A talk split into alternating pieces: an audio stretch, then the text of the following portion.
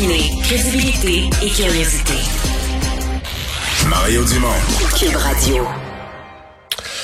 Il y a à l'heure actuelle une seule euh, seul établissement d'Amazon ou un seul entrepôt d'Amazon qui est euh, syndiqué dans l'État de New York, si je ne m'abuse. Et ben, le deuxième pourrait être au Québec, l'entrepôt Amazon de la Chine, euh, qui pourrait devenir le deuxième parce qu'il y a une démarche de syndicalisation qui est entreprise. David Bergeron-Cyr, vice-président de la CSN, est avec nous. Bonjour. Bonjour, Monsieur Dumont. Est-ce que c'est la CSN qui avait ça dans ses euh, dans ses rêves de syndiquer Amazon ou est-ce que c'est des gens qui sont allés vous voir? Écoutez, c'est des gens qui sont qui nous ont interpellés, puis euh, qui sont entrés en contact avec nous là, euh, étant donné que les conditions de travail sont médiévales dans l'entrepôt de la Chine. Médiévales? Oui, c'est des cadences de travail totalement euh, euh, exagéré, euh, beaucoup d'accidents de travail. D'ailleurs, vous avez fait référence aux États-Unis, Amazon est responsable de, de plus de la moitié des accidents de travail dans l'ensemble du secteur des entrepôts aux États-Unis. Fait que on regarde qu'ils se comportent pas tellement différemment au niveau du Québec, malheureusement. Mais c'est ça, on parle de salaire on parle de salaire extrêmement bas si on compare avec le restant du secteur entrepôt. Puis c'est ça, beaucoup d'accidents de travail, puis des cadences de travail qui sont, qui sont dangereuses. Et quand vous dites des salaires extrêmement bas, euh, il, y a quand même le salaire minimum. Qui sont, sont en haut du salaire minimum, proche du salaire minimum? Ben, on, va convenir, M. Dumont, que le salaire, le salaire minimum, c'est pas vargeux. Non. Mais euh, dans les entrepôts, là, puis c'est vastement syndiqué le secteur des centres de distribution là, au Québec, aux États-Unis ou ailleurs aussi. Là. Mais les salaires moyens, c'est entre 25 et 30 dollars de l'heure. Eux sont environ 17-18 piastres de l'heure. Donc, on voit qu'on est vraiment en bas de ce que d'autres travailleurs qui travaillent pour d'autres grandes entreprises, qui sont même des fois pas aussi importantes qu'Amazon, euh, puis qui sont largement mieux payés. Puis là, je parle même pas des bénéfices marginaux. Est-ce que c'est, tu sais, dans le fond, est-ce que c'est compatible? Est-ce que c'est la fin d'Amazon? Parce qu'on, les gens commandent sur Amazon parce que c'est efficace, parce que ça arrive d'un délai, etc., etc. Je veux dire, euh, est-ce que c'est compatible? Parce que la syndicalisation, on voit ce que ça donne d'un service public. Il faut pas que tu sois pressé, faut que tu sois prêt à attendre. Ton colis arrivera le mois prochain s'il faut. Euh, est-ce que c'est compatible?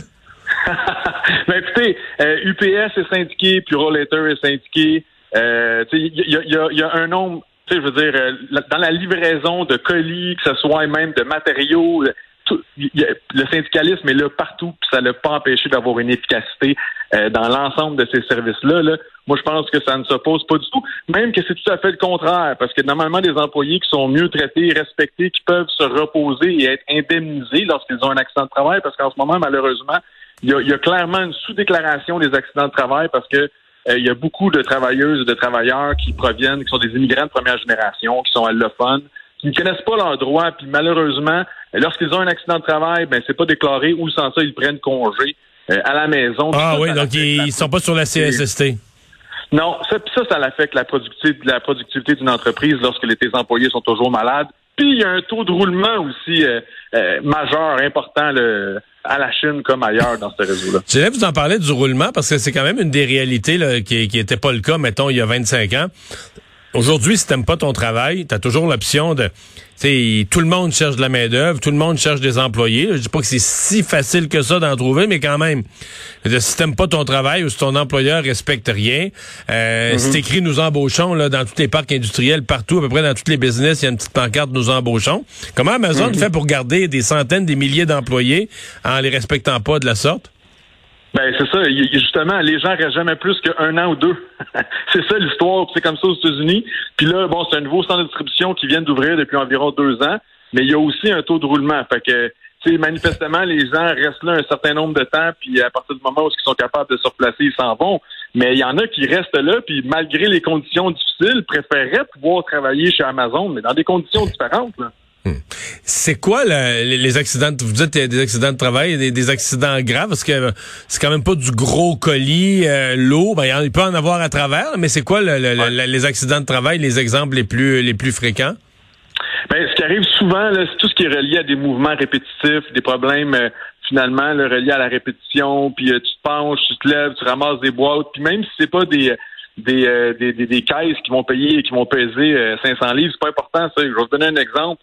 Il euh, y, a un des postes de travail où est-ce que tu dois vider des camions, puis il demande de vider les camions au rythme de 400 caisses à l'heure.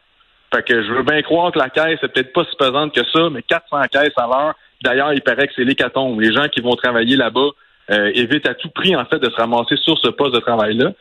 Parce que, euh, justement, là, c'est extrêmement difficile. Donc, euh, les problèmes de dos, les problèmes tout reliés aux troubles musculo-squelettiques, c'est ce qu'on voit énormément. Dans le secteur des entrepôts en général, malheureusement, à chaque année, il y a des travailleurs qui décèdent même d'accidents reliés avec des chariots élévateurs. Le Diriez-vous que le, modèle Amazon, parce que quand vous écoutez, on a l'impression que le modèle Amazon va s'écrouler avec le manque de main-d'œuvre, c'est-à-dire que si vraiment ils sont basés sur un roulement puis tout ça, je veux dire, ça, ça marche tant que tu as de la nouvelle main-d'œuvre qui, qui embarque. ils font un an ou deux, puis comme on dit, tu les brûles. Mais dans un contexte de main-d'œuvre aussi rare que ce qu'on vit présentement au Canada, même aux États-Unis, ça commence à être un problème, la main-d'œuvre. On, on, se demande comment ils vont faire pour, pour passer à travers s'ils changent pas leur pratique. Oui, ben exactement. Mais moi, moi, je pense que, en fait, moi, j'invite Amazon de respecter les droits des travailleuses et des travailleurs au Québec, là, puis de pas faire comme qu'ils font aux États-Unis, c'est-à-dire euh, engager euh, des, ils appellent ça aux États-Unis des union busters, des gens dont la spécialité est de s'assurer que vous ne, vous ne vous syndiquez pas, peu importe d'ailleurs vos motivations, parce que ces personnes-là rentrent au travail, tu peux penser que c'est un nouveau collègue ou c'est un nouveau gérant, mais en fait, il est payé, lui, pas, mettons, 15 ou 20 ou 30 pièces de l'heure, mais 200 ou 300 dollars, même plus. C'est 4,3 millions de dollars qu'Amazon a dépensé dans une seule année pour contrer euh, des campagnes de Mais ici, c'est ça. Ici, c'est pas permis là, de comment? Ben, Aux États-Unis non plus, des... aux États-Unis non plus, c'est moins, c'est pas plus. Euh, il y a des choses qu'il faut pas faire non plus aux États-Unis. C'est pas. Euh. Ouais. Mais là, il se passe quoi? Donc, si on revient à la Chine, il se passe quoi dans le processus de, de syndicalisation? Ben nous, on invite bien sûr les gens à joindre la campagne. Puis, euh, on, fait signer le plus de personnes possible pour déposer notre requête le plus rapidement possible. Donc là, vous faites euh, signer, vous faites signer, comme on dit, vous faites signer des cartes, là. Oui, comme dans toute démarche traditionnelle euh, au Québec, là, à la CSN, au voyons. Puis, à, quel moment? C'est sur une période de combien de temps que... Ah ben là, M. Dumont, vous me demandez des informations stratégiques. Ah, OK. non, mais la loi, la loi prévoit pas une limite de temps ou? Ben, en fait, la loi prévoit qu'une carte de membre, une fois qu'elle est signée, elle est bonne 12 mois. OK. donc, après 12 mois, si, euh, ben, par exemple, vous, euh, vous auriez signé une carte de membre de la CSN, ben, après 12 mois, il euh, faut que je vienne vous revoir pour vous en faire signer une nouvelle. Ça me prendrait un bon discours, moi. Ah. Pour me faire ben, signer. Vous savez, vous savez, M. Dumont, c'est qui, c'est pas les discours qui convainquent les gens de se syndiquer. C'est les mauvais patrons. Moi, je peux rencontrer plein de gens, leur faire des discours incroyables à la Michel Chartrand, puis même s'ils sont au salaire minimum, ça se peut qu'ils veulent même pas se syndiquer. Les meilleurs ambassadeurs, c'est les mauvais patrons. Puis Amazon, ben, c'en est un bel exemple, malheureusement. Est-ce que euh, les, les euh, comment dire les risques ou les menaces parce qu'on l'a déjà vu dans ces grosses euh, chaînes américaines, grosses entreprises, on l'a déjà vu avec McDonald's, celui qui est syndiqué curieusement dans l'année qui suit devient moins productif et on ferme la shop tout simplement. Est-ce que vous craignez ça?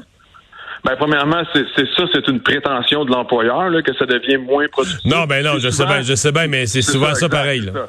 Mais, mais non, mais ça vient pas moins productif. Ce qui se passe, c'est que l'employeur se sert de ça comme argument pour justifier euh, une fermeture de son établissement parce qu'il voudra jamais dire publiquement que ça a été fermé à cause de ça. Mais cela étant dit, c'est maintenant illégal au Québec de fermer son établissement par cause d'une campagne de syndicalisation. Donc, il faut faire attention, là, si jamais Amazon réfléchit à ça, c'est illégal. Depuis la fermeture du Walmart à Jonquière, euh, on a des recours. Les travailleuses et les travailleurs ont des recours face à ça. Donc, euh, puis c'est un, écoutez, c'est leur premier entrepôt qu'ils ont bâti au Québec. Euh, nous, on pense que les dangers de fermeture sont, sont là, mais pas plus qu'ailleurs. Ben, on va surveiller tout ça. Monsieur Bergeron-Cyr, merci. Ben, merci beaucoup. Au.